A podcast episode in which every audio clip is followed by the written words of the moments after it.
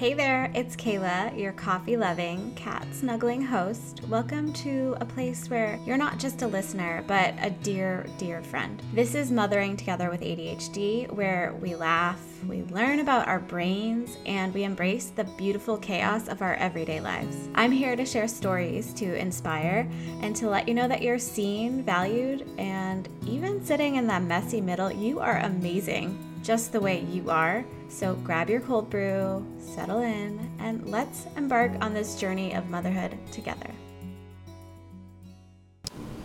Okay, so here's the deal sleep and ADHD are like two sides of the same coin. According to the Sleep Foundation, this is a quote sleep problems and ADHD appear to differ depending on the type of ADHD individuals with predominantly inattentive symptoms are more likely to have a later bedtime, while those with predominantly hyperactive, impulsive symptoms are more likely to suffer from insomnia. I thought this was so interesting. So, people like me who are more inattentive are more likely to have what's called sleep latency, whereas people who are more hyperactive are likely to have a hard time staying asleep and have those like middle of the night wakings. I the only time I've ever had insomnia is when I was pregnant and oh my gosh, I I'm glad I have sleep latency because I feel like there's a lot more that I know that I can do. So beyond the like predisposition because of some neurochemical brain related issue, right?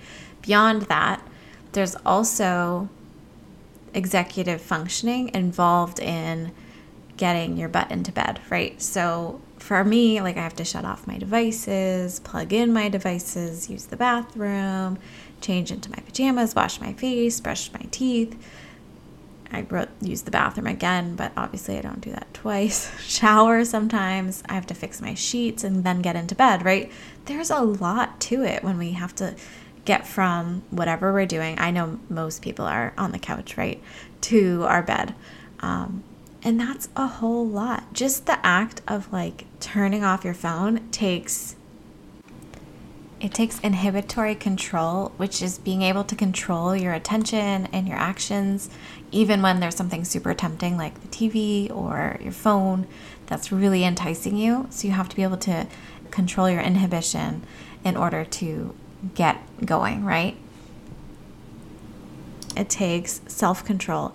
And even like going upstairs or cleaning up, like that takes prioritization, sequencing, all of these executive functions that we need to utilize at a time when our brains and our bodies are tired. And so that's why this is hard for us.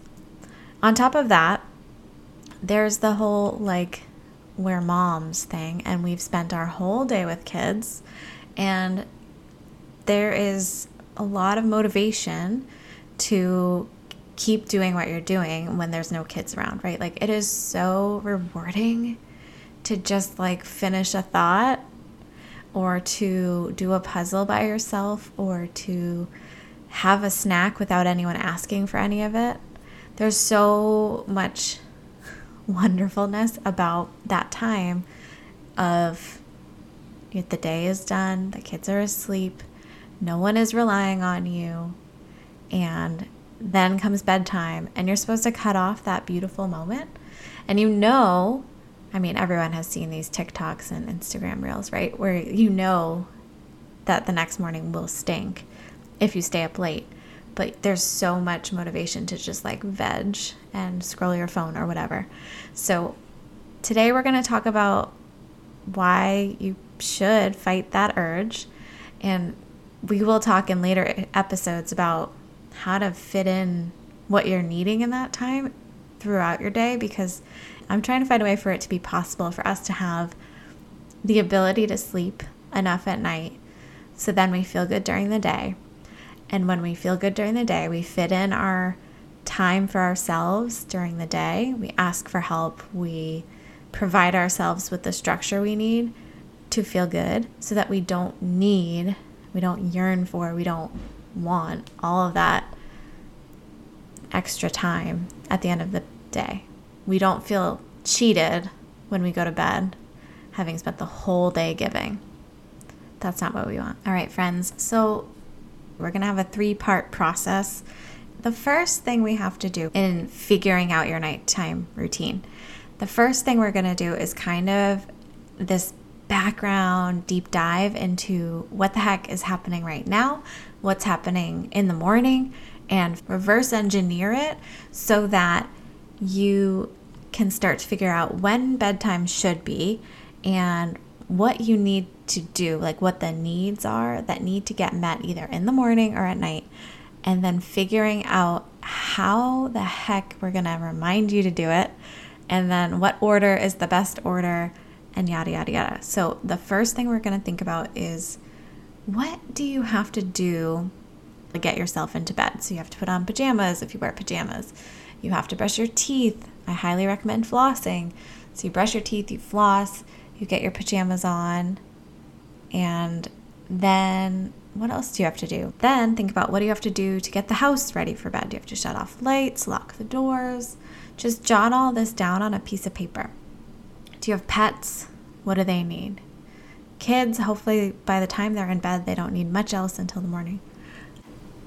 Especially regarding your kids, I think you can add certain prep items to your nighttime routine if you find that you have time for it. Like you could prep some snacks, you can kind of lump them together in the fridge or wherever you keep them. And then that makes it easier the next day when you are trying to get things together and run out the door. Prepping certain things that you need when you're leaving the house, like water bottles, some snacks. Make individual bags of goldfish if you get the giant tub like we do these kinds of things are things you can do at night in preparation for the next day. And they're also things you could ask your partner to do. So you don't necessarily have to be the one to do it for it to happen.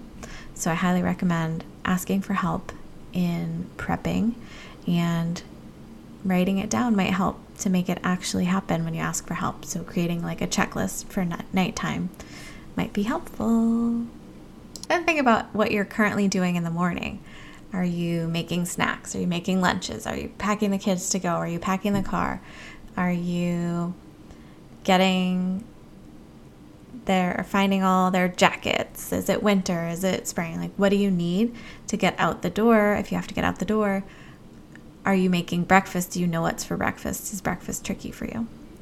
That's a lot to think about, right? But just jot down a brain dump. What do I need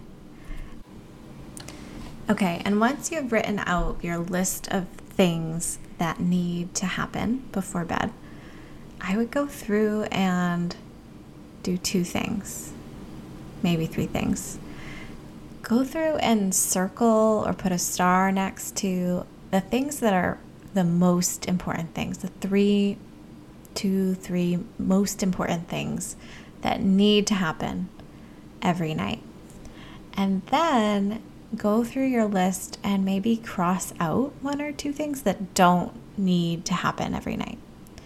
And there may be some, there may not be. And the last thing I want you to do, this is like optional number three, but kind of the most important thing, is to think about what is important to you. And it's really important to think about what could matter at night and if you're in a phase when you have a new baby, then being fully prepared for the next day so you don't run late for library group isn't as important as getting your butt your butt getting your butt into bed so you can get that sleep before the first wake up. So, depending on where you're at in your life, think about what is really important at night. Do I need to be finding time for more sleep? Do I need to be getting myself into bed even earlier and skipping some of the stuff? Should I be moving some of these like prep for tomorrow things to earlier in the day? Just think creatively about it and kind of just the act of thinking it through is going to help you come up with a plan that works for you.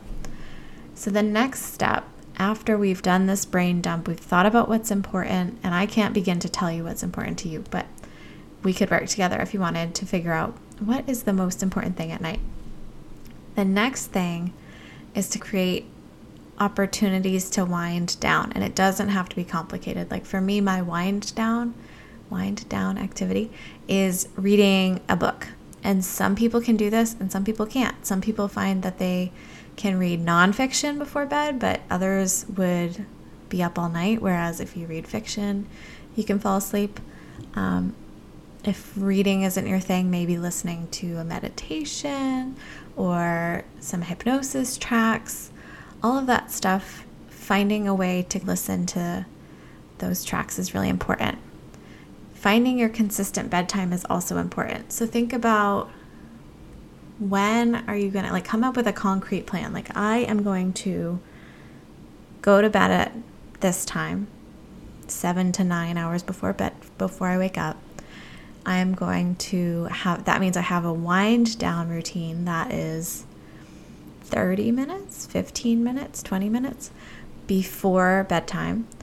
And I have a going to bed routine that's like an hour before my wind down. So I have plenty of time to do all of the going to bed routine. What time is that?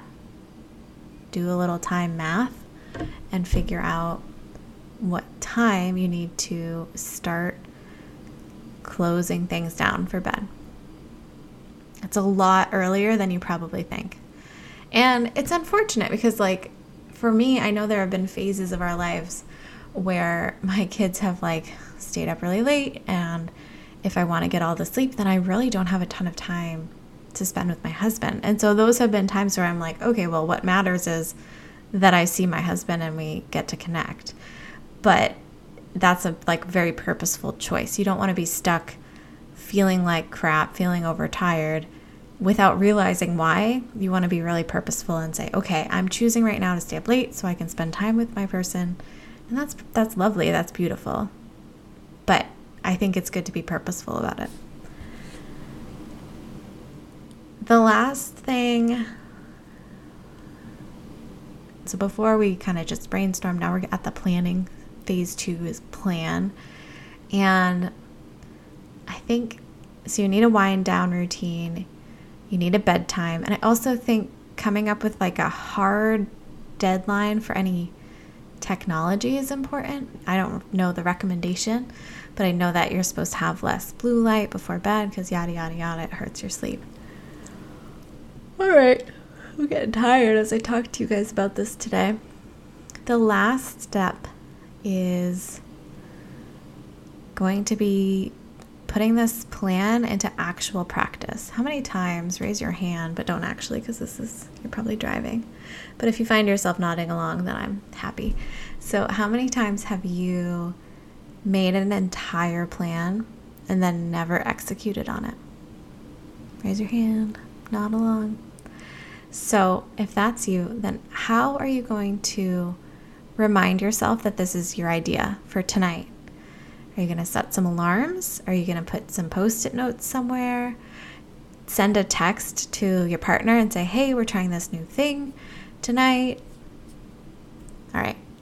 So that's the three part three parts for today. One, we did a brainstorm, brain dump to figure out what's needed. Two, we came up with a plan with specific times for when different things are going to start. And three, we put things, actual cues in our environment to cue us to go to bed, either with our phones, we set alarms, we put up visual cues, something we told important people. And that is our three parts to having a earlier bedtime. Anyway, I appreciate each and every one of you, and I just want you to know that you are loved and consider yourself hugged and have a very good day. And I will see you the next time we get together next week.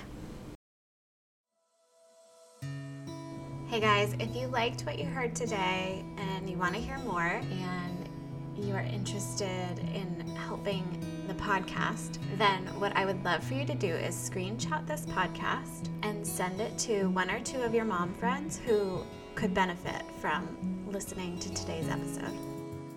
I really appreciate you making those teeny tiny connections that are going to help build the momentum so that we can reach even more moms with ADHD.